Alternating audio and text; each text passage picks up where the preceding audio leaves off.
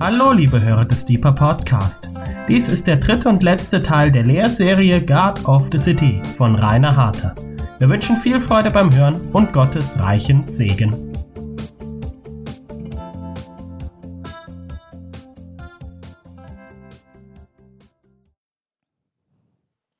Ich werde tatsächlich gleich nochmal beten. Heute habe ich es nämlich besonders nötig. Es haben, ich habe Mails aus verschiedenen Städten Deutschlands bekommen, die diese Lehre verfolgen, weil sie sich auch so sehr sehnen nach Veränderungen in ihrer Stadt. Von daher, hallo ihr draußen, ihr da draußen. Und Heiliger Geist, ich bete, dass du heute Abend zum Zug kommst, dass du sprichst, dass du wirkst und Offenbarung schenkst. Mach du unser Herzen wach, während wir zuhören. Mach du unseren Geist lebendig, damit wir nicht verpassen, was du zu uns sprechen möchtest. Und wir haben gesungen, dein Reich komme. Und das wollen wir, Gott. Wir treten zurück und sagen, nicht unser Reich, dein Reich.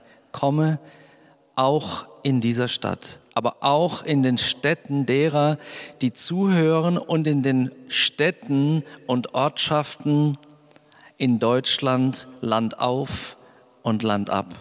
Amen.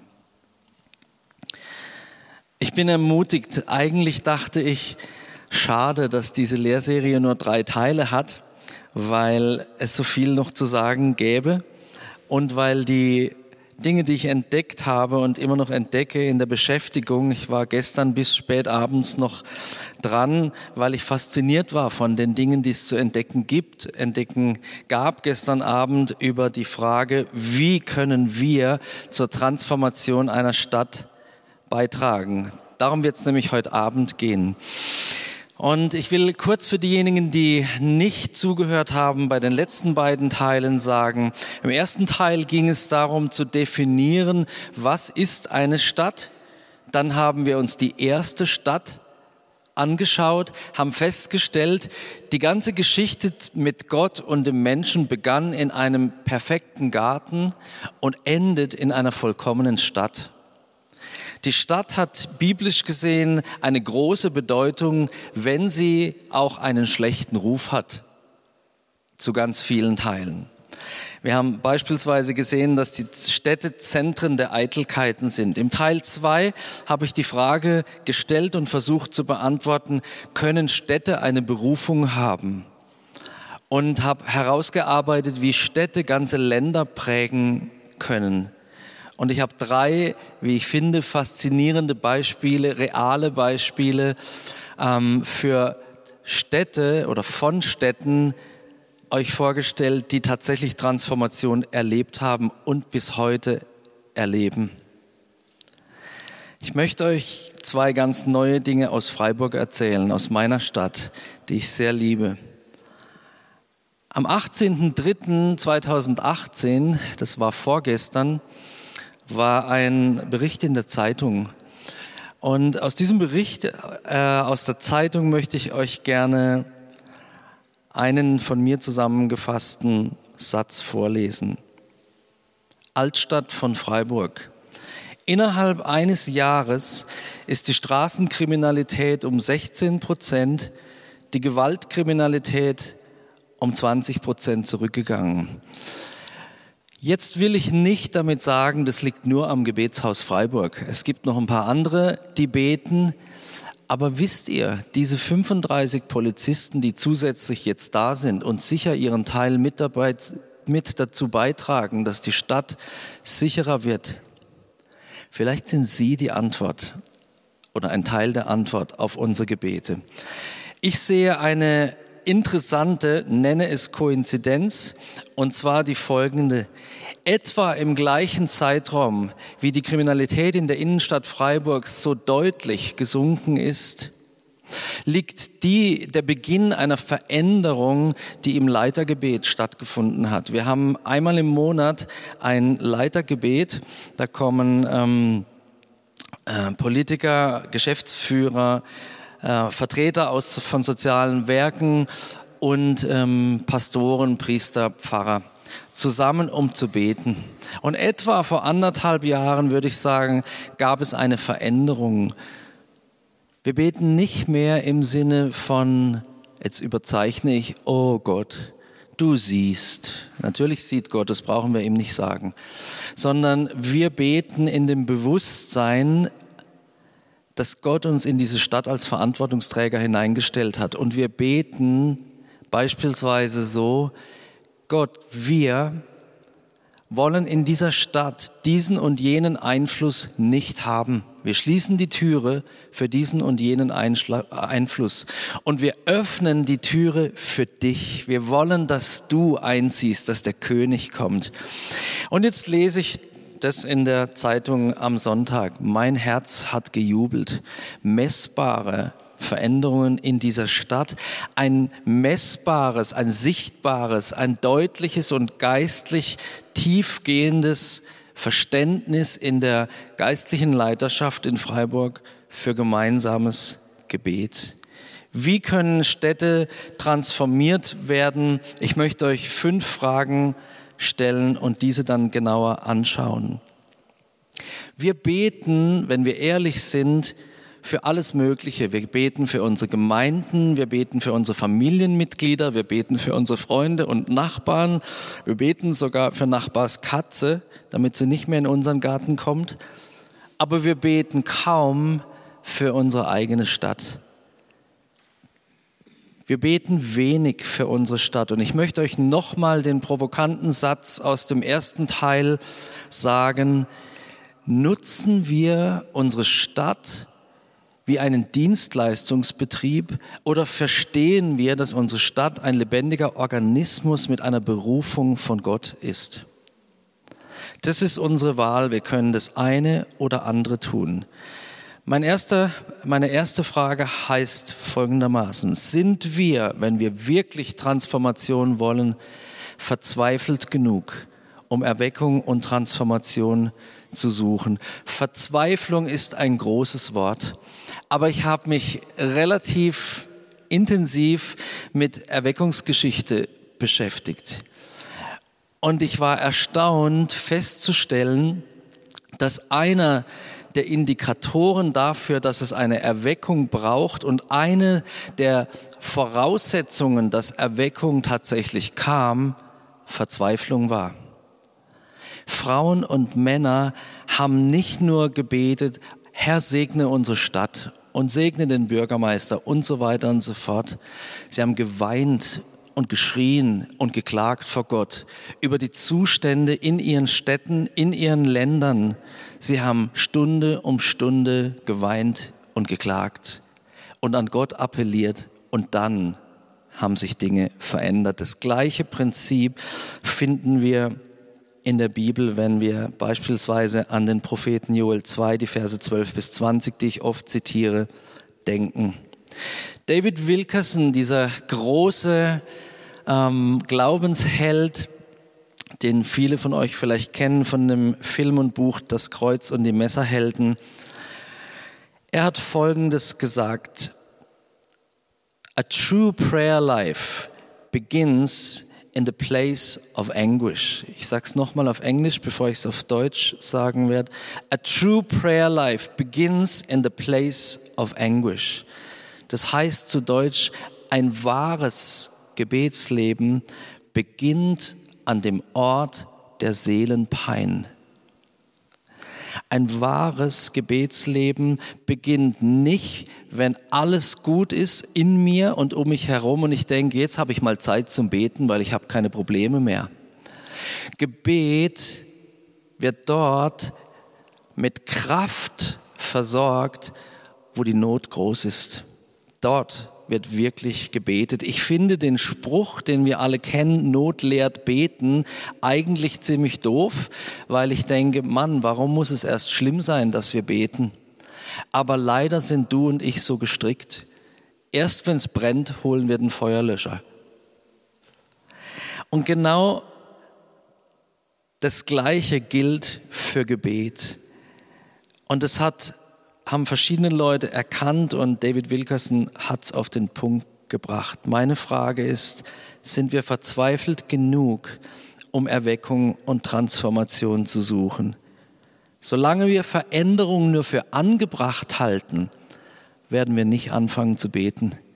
Solange wir denken, naja, die und die Sache müsste sich echt ändern in unserer Stadt, aber nicht darunter leiden, werden wir nicht beten. Frage Nummer eins. Frage Nummer zwei. Nehmen die Verantwortungsträger in unserer Stadt ihren Platz ein? Wenn wir Verantwortung tragen, das sagt schon der Begriff, dann ist das auch eine Last. Und jeder von uns trägt eine andere Last der Verantwortung, aber es ist eine Last, die wir tragen. Nun ist die Frage, wie wir diese Last tragen. Bürden wir sie einem anderen auf? Delegieren wir sie an einen anderen? Oder sagen wir, ich nehme diese Last, die du mir gegeben hast, an? Ich delegiere Gebet nicht ans Gebetshaus, ich bete. Ich tue dies und jenes selbst. Ich nehme die Verantwortung, die du mir gegeben hast, Gott, an. Ich habe euch vorhin vom Leitergebet in Freiburg erzählt, mein Herz geht auf zu sehen, dass Leiter ihre Verantwortung in Einheit annehmen, tragen und ausüben. Letzten Donnerstag haben wir im Gebetshaus eine kleine geistliche Einweihung auf Leiterebene gemacht. Es waren über 30 Leiter aus der Stadt da, Politiker und so weiter und so fort. Und das war so schön zu sehen, wie diese Gruppe von Leuten im Gebetsraum angebetet hat. Natürlich war es auch angenehm und schön, die ähm, lobenden, ehrenden und wertschätzenden Worte über das Gebetshaus zu hören, zu hören von, vom Bürgermeister. Ich bin so dankbar, dass ihr nachgefragt habt über Jahre immer und immer wieder, was können wir beten für euch, für das Rathaus. Das hat mich so berührt. Und mehr noch berührt mich als das Lob die Tatsache, dass diese Männer und Frauen ihre Positionen geistlich gesehen mehr und mehr einnehmen und dass ein Rat der Stadt zustande kommt, wie in den ähm, Erzählungen aus dem Alten Testament, wo es die Ältesten im Tor gab. Diese ähm, Umschreibung gefällt mir sehr gut, bildlich mir vorzustellen, die Verantwortlichen aus der Stadt, die an Jesus glauben, nehmen ihre Jesus gegebene Verantwortung, setzen sich an die Tore der Stadt und sagen, das kommt hier nicht rein in unsere Stadt. Und dafür öffnen wir die Tore. Joel 2, Vers 12 bis 20, jetzt habe ich so oft erwähnt, jetzt möchte ich es gerne vorlesen. Da geht es auch unter anderem um die Leiter. Und ich habe vorhin David Wilkerson erwähnt und vorgelesen, dass er behauptet hat, dass ein wahres Gebetsleben aus Seelenpein heraus entsteht. Und jetzt hört euch diese Worte an, die der Prophet Joel gesagt hat. Doch auch jetzt noch, spricht der Herr, kehrt um zu mir von ganzem Herzen, mit Fasten, mit Weinen, mit Klagen. Wie viele Gebetsveranstaltungen kennst du, wo das stattfindet?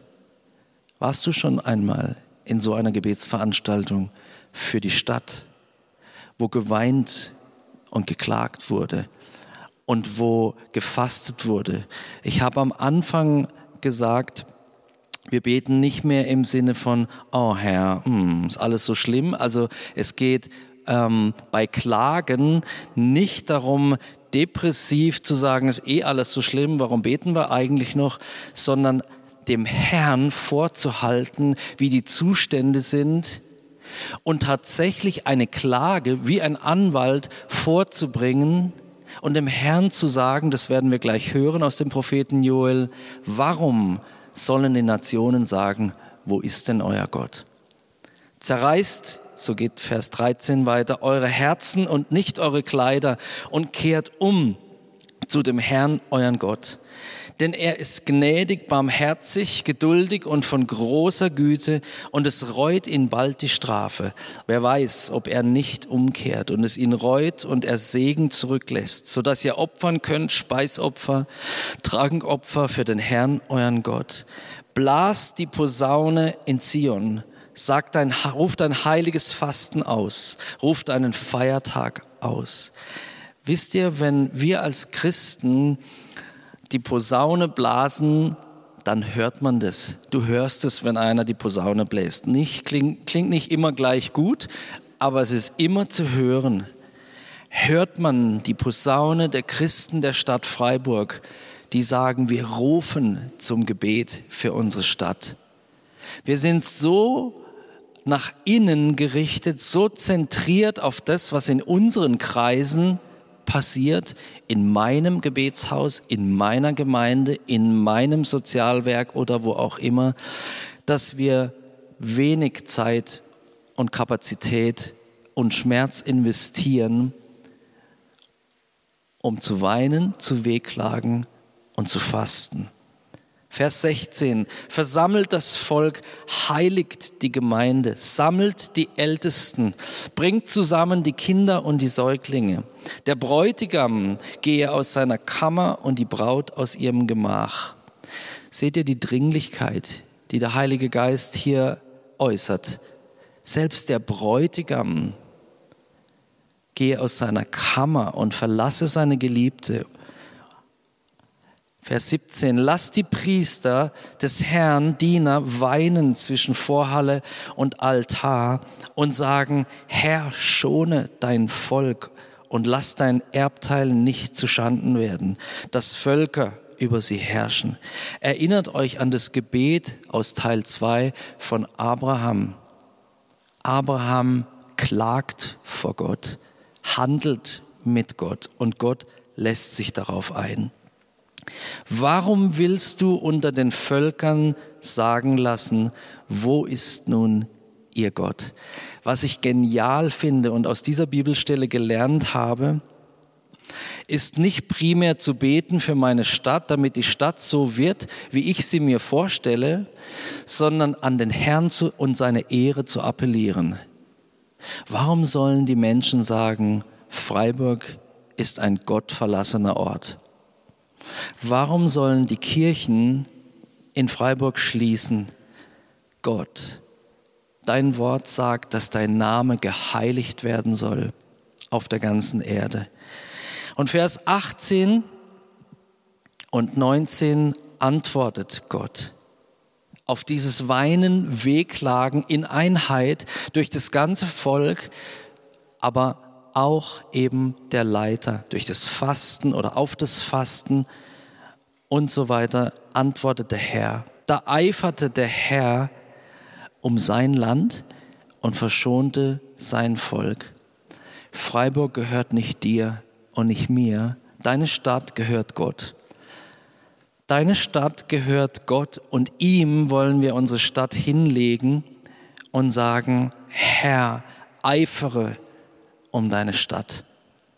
Wir wollen nicht drei Bekehrte, wir wollen, dass ganz Freiburg errettet wird.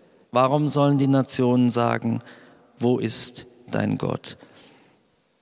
Vers 19 lasse ich jetzt weg. Da geht es um den Segen, den Gott schenkt. Mein nächster Punkt.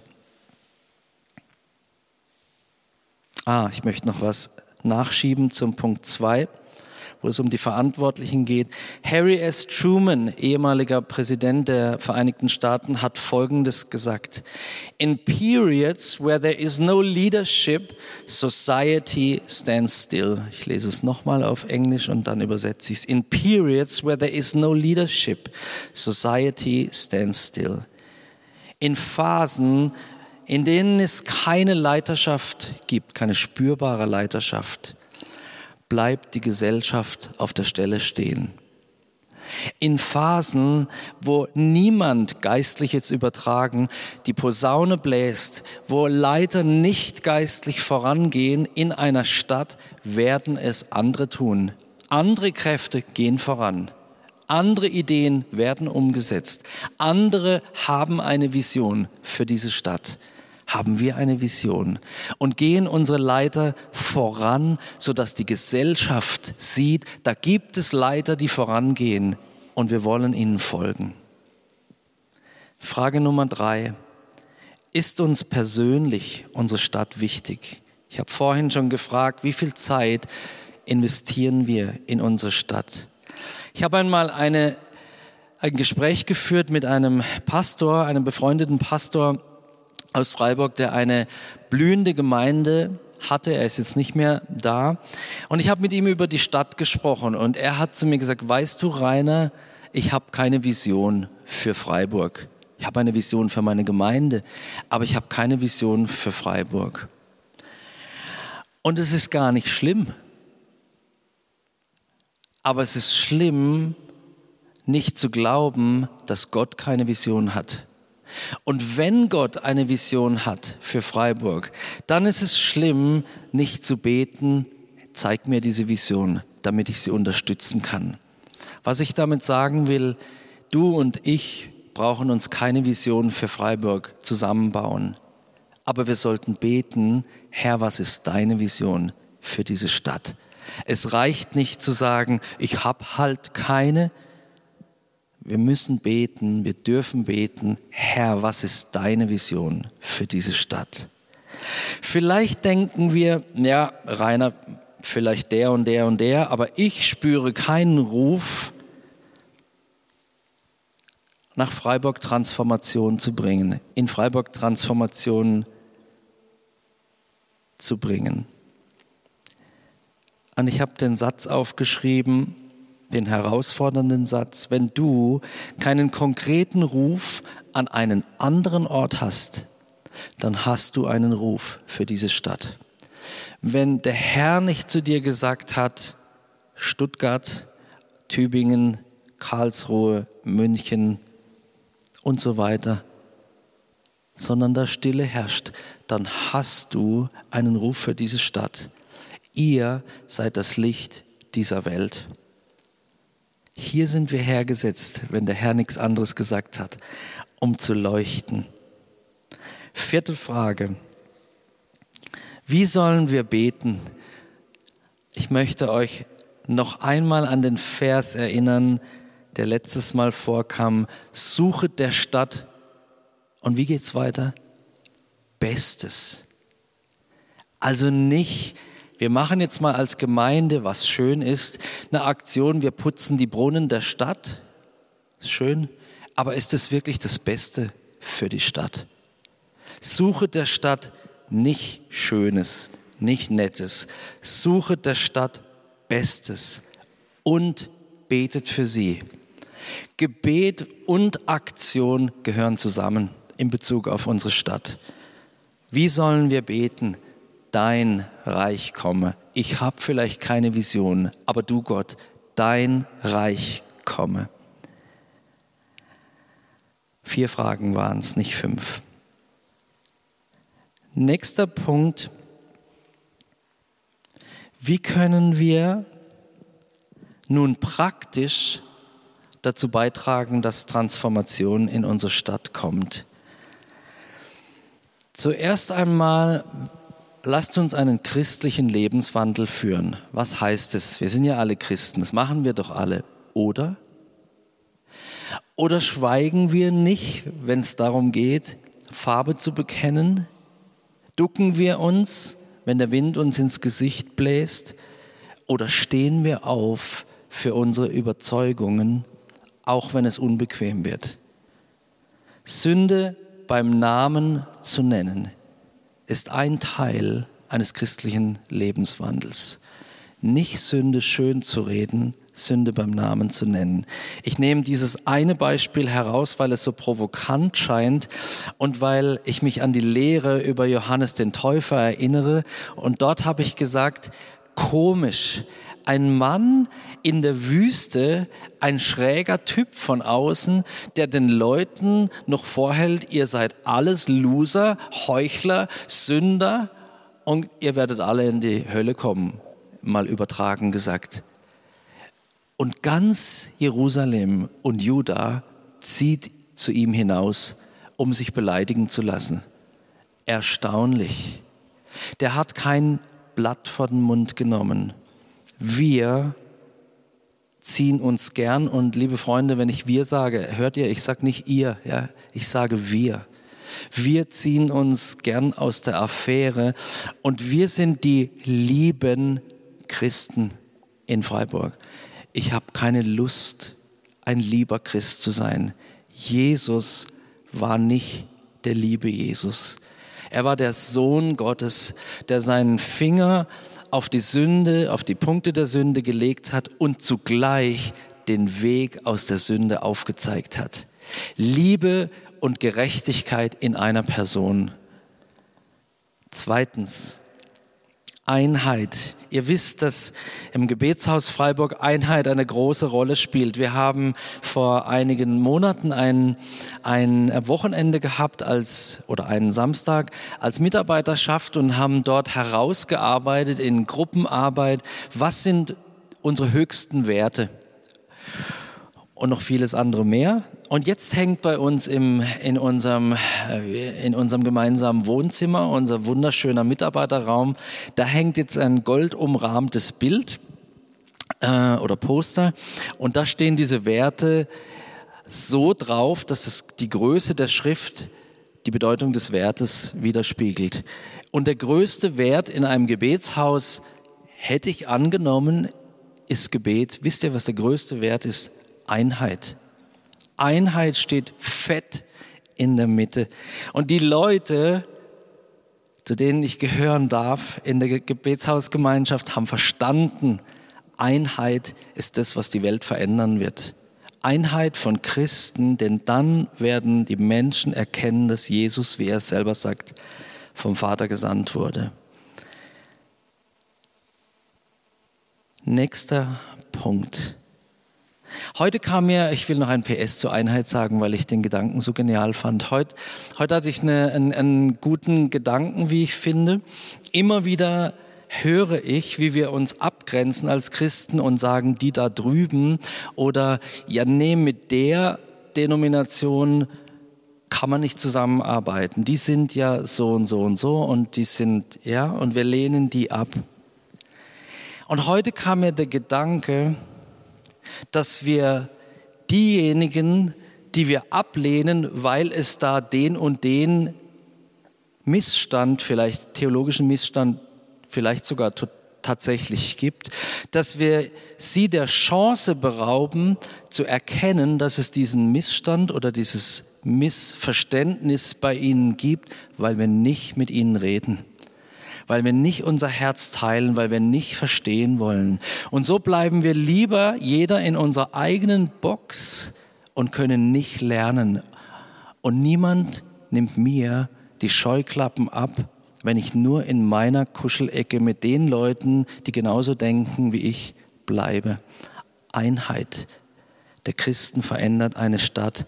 Erinnert euch an die, St die Stadt auf den Philippinen, Paranaque, wo jeden Morgen, jeden Morgen seit Jahren, morgens um acht, die Pastoren der Stadt das Rathaus stürmen auf Einladungen und für jedes Dezernat beten und den Oberbürgermeister segnen und so weiter. Jeden Morgen. Dritter Punkt, die Gottessuche. Was meine ich damit?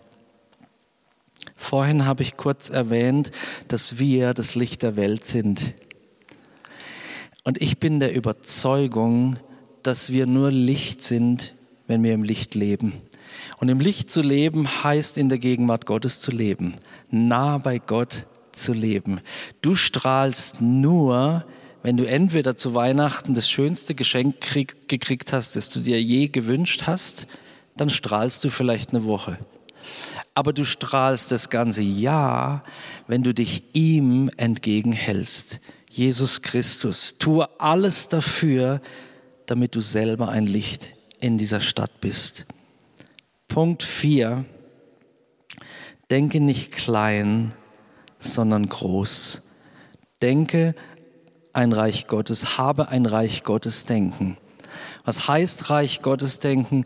Reich Gottes denken heißt nicht in meiner Suppenschüssel zu bleiben und mir immer die schön emaillierten Ränder mit dem Gold obendrauf anzuschauen und zu sagen, hier ist es so schön in meiner Suppenschüssel, sondern über meinen geistlichen Tellerrand herauszuschauen und zu sagen, ich will sehen, was die anderen Brüder und Schwestern in ihrem Teller haben. Und ich will es unterstützen. Ich will dafür sorgen, dass auf diesem Tisch nicht nur ein Teller steht, in dem ich und meine Freunde mich befinden. Dieser Tisch soll gedeckt werden für ein Festmahl für unseren König. Reich Gottes denken heißt nicht, meine Gemeinde, mich sehen, meinen Kreis hochheben, sondern mich über meinen Kreis herausheben. Wie viele von uns, liebe Freunde, ich weiß, ich fordere euch heute Abend heraus, aber es ist gut so, wie viele von uns dienen den anderen? Die, die vielleicht am weitesten von unserem eigenen theologischen Verständnis weg sind. Wie viele von uns haben ein so verinnerlichtes Reich Gottes denken, dass sie sogar den anderen dienen? Punkt Nummer 5, Evangelisation. Ich wollte mich eigentlich nicht öffentlich bedanken, aber ich tue es jetzt doch. Ich bin so froh, dass die Astrid am Montag, unsere Mitarbeiterin Astrid, am Montag in unserem All-Staff-Prayer das Thema Menschenfurcht angepackt hat und wir Fürbitte getan haben und Buße getan haben bezüglich unserer eigenen Menschenfurcht, die uns davon abhält, Menschen für den Herrn zu gewinnen. Evangelisation muss nicht heißen, ein Zelt zu mieten. Evangelisation kann heißen, das habe ich selber erlebt an verschiedenen Stellen, zu einem schönen Dorfhock zu gehen und sich dann an einen Tisch zu setzen, ein Bier zu bestellen oder zu holen. Und du sitzt mit fremden Leuten am Tisch und es geht ungefähr zwölf Minuten, dann ist man an dem Punkt, und was arbeitest du? Und dann erzähle ich, was ich arbeite. Und die zweite Frage ist, wenn du kein vollzeitlicher Gebetshausmissionar bist, gilt es ja dann nicht für dich. Also wenn du sagst, ich bin Krankenschwester, ist es total interessant, aber es wird sich wahrscheinlich kein, nicht unbedingt, sage ich es mal so, ein geistliches Gespräch entwickeln. Aber die zweite Frage ist, und was machst du sonst so? Und zack, du wirst sogar eingeladen, von deinem Gott zu erzählen. Punkt Nummer fünf, Evangelisation. Punkt Nummer sechs, Gebet, natürlich. Such dir doch bitte einen Kreis und wenn du es nur einmal im Monat tust, wo für die Stadt gebetet wird. Such dir einen Kreis, wo für die Stadt gebetet wird. Denke daran, dass du mindestens, oder ich sage es jetzt mal ein bisschen entschärft und auf mich bezogen, ich habe Grund anzunehmen, dass Gott mein Gebet für Freiburg hört, weil ich ein mindestens so guter Lügner bin, wie Abraham es war. Ihr kennt die Geschichten, ja? Abraham hat zweimal beispielsweise gesagt, nee, nee, das ist nicht meine Frau, das ist meine Schwester. Sowas kann ich echt auch und du auch. Und trotzdem hat Gott diesen Abraham gehört und Freund genannt. Und der Herr hört das Gebet nicht der Perfekten, sondern derer, die ihn lieben. Abrahams Fürbitte für Sodom. Psalm 122 ruft zum Gebet auf für Jerusalem.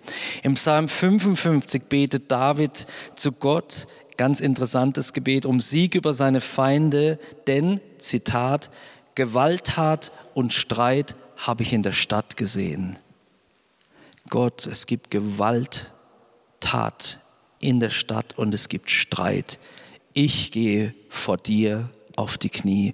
Paulus Kolosser 4, Vers 3, bittet um Gebet und sagt, betet für uns, dass Gott uns eine Tür des Wortes öffnet, das Geheimnis des Christus zu reden und so weiter und so fort. Bitte andere um Gebet, bete für andere. Bevor ich zur Barmherzigkeit mit den Schwachen Punkt 7 komme, möchte ich euch noch ein Zitat vorlesen von einem presbyterianischen Pastor, Dr. A.T. Pearson. Ist der einzige Mensch, na, ich kenne ihn nicht persönlich, von dem ich gelesen habe, dass er in seinem Leben hat um die Jahrhundertwende 19. bis 20. Jahrhundert gelebt, 13.000 Predigten verfasst hat. Ich frage mich, wann der gepredigt hat, ob der nur Predigten geschrieben hat oder sie auch mal gehalten hat. 50 Bücher hat er auch noch geschrieben und, und so weiter und so fort. Und er hat Folgendes gesagt. There has never been a spiritual awakening in any country or locality that did not begin in united prayer. Nochmal auf Englisch, dann auf Deutsch. There has never been a spiritual awakening in any country or locality that did not begin in united prayer. Es gab noch niemals eine geistliche Erweckung in irgendeinem Land oder an einem Ort, die nicht begonnen hätte mit gemeinschaftlichem Gebet in Einheit. Gebet ist die absolute Voraussetzung. Punkt 7 steht schon auf der Folie, Akte der Barmherzigkeit. Wir sind aufgerufen, Akte der Barmherzigkeit zu üben. Sollte ein Millionär im Internet irgendwie zuhören. Mein reicher Onkel aus Amerika, der noch nicht weiß, dass er mein Onkel ist, aber du bist reich und du hörst diese Predigt, dann hör jetzt gut zu. Wir vom Gebetshaus Freiburg, wir träumen schon seit Jahren davon, ein Mehrgenerationen-Wohnprojekt zu haben, wo Alte und Junge zusammen wohnen und beten und füreinander sorgen. Mit Ratschlag der Weisheit auf der einen Seite, mit Seelsorge und Fürbitte und mit Sprudelkisten tragen und umbetten und versorgen und so weiter auf der anderen Seite. Liebe Freunde, wenn nicht die Kirche es tut, wer tut es dann? Natürlich gibt es Altenpflegeheime und so weiter. Aber wisst ihr, wie viele alte, einsame Menschen es gibt in unserer Stadt? Akte der Barmherzigkeit. Alte Menschen sind so dankbar, wenn wir uns kümmern. In Jesaja 58 ruft uns Gott, ihr kennt es, diesen Abschnitt über das wahre Fasten, deutlich auf, hey, macht mal geistlich ein bisschen halblang, ja. Also bild dir nichts ein auf deine Fastenwoche letzte Woche, Liebesgebetshaus Freiburg, wenn ihr nicht auch euch kümmert um die Armen und Schwachen. Letzter Punkt, oder? Ist das schon der letzte? Punkt 8, politisches Engagement. Ich kenne nicht so viele Christen in Freiburg in der Politik. Aber denkt mal an Josef, denkt an Daniel in der Bibel, denkt an Nehemia oder Obadja, der sogar oder mehrere von ihnen, die sogar einem Königreich gedient haben das Feind des Volkes Israel war.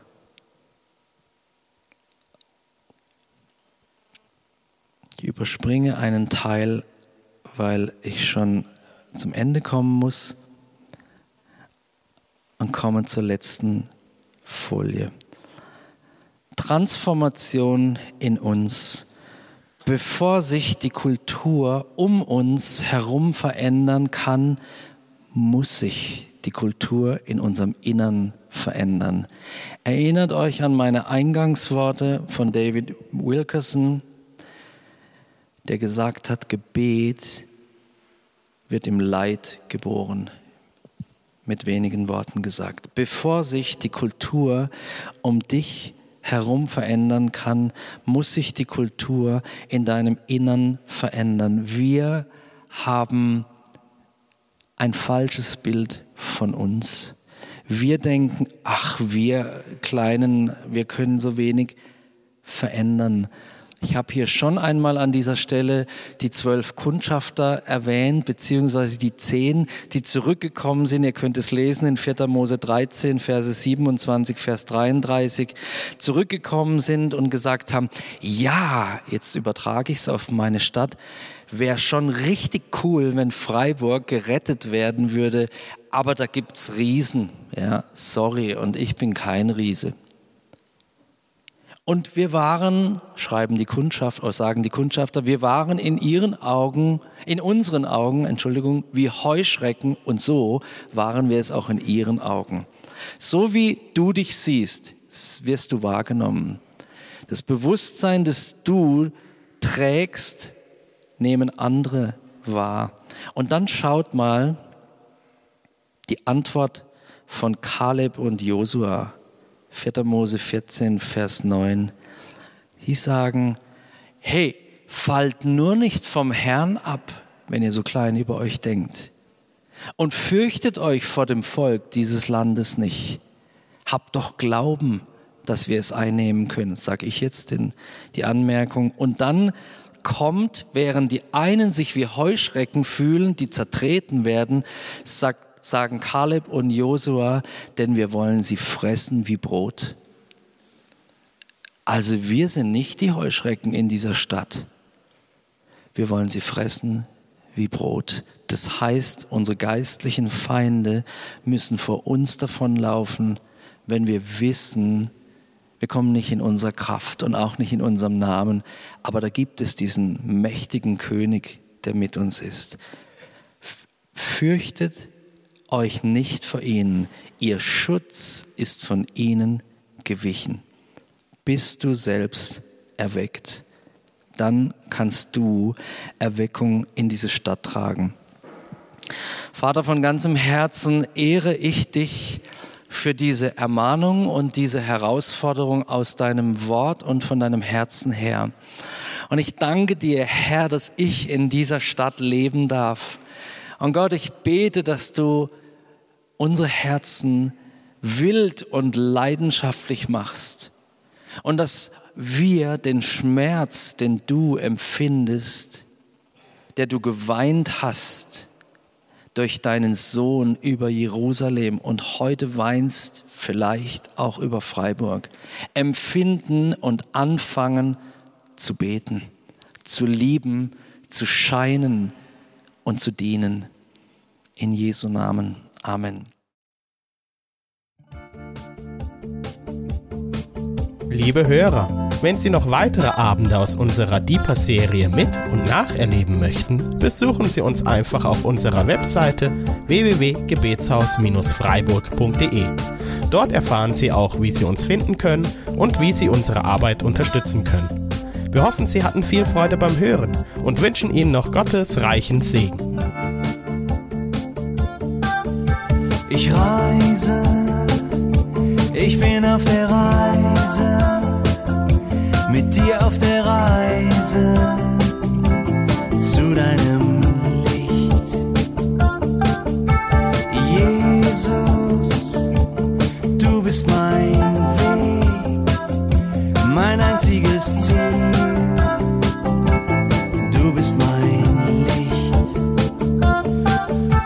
Ich will tiefer, weiter, höher, schneller, intensiver, klarer.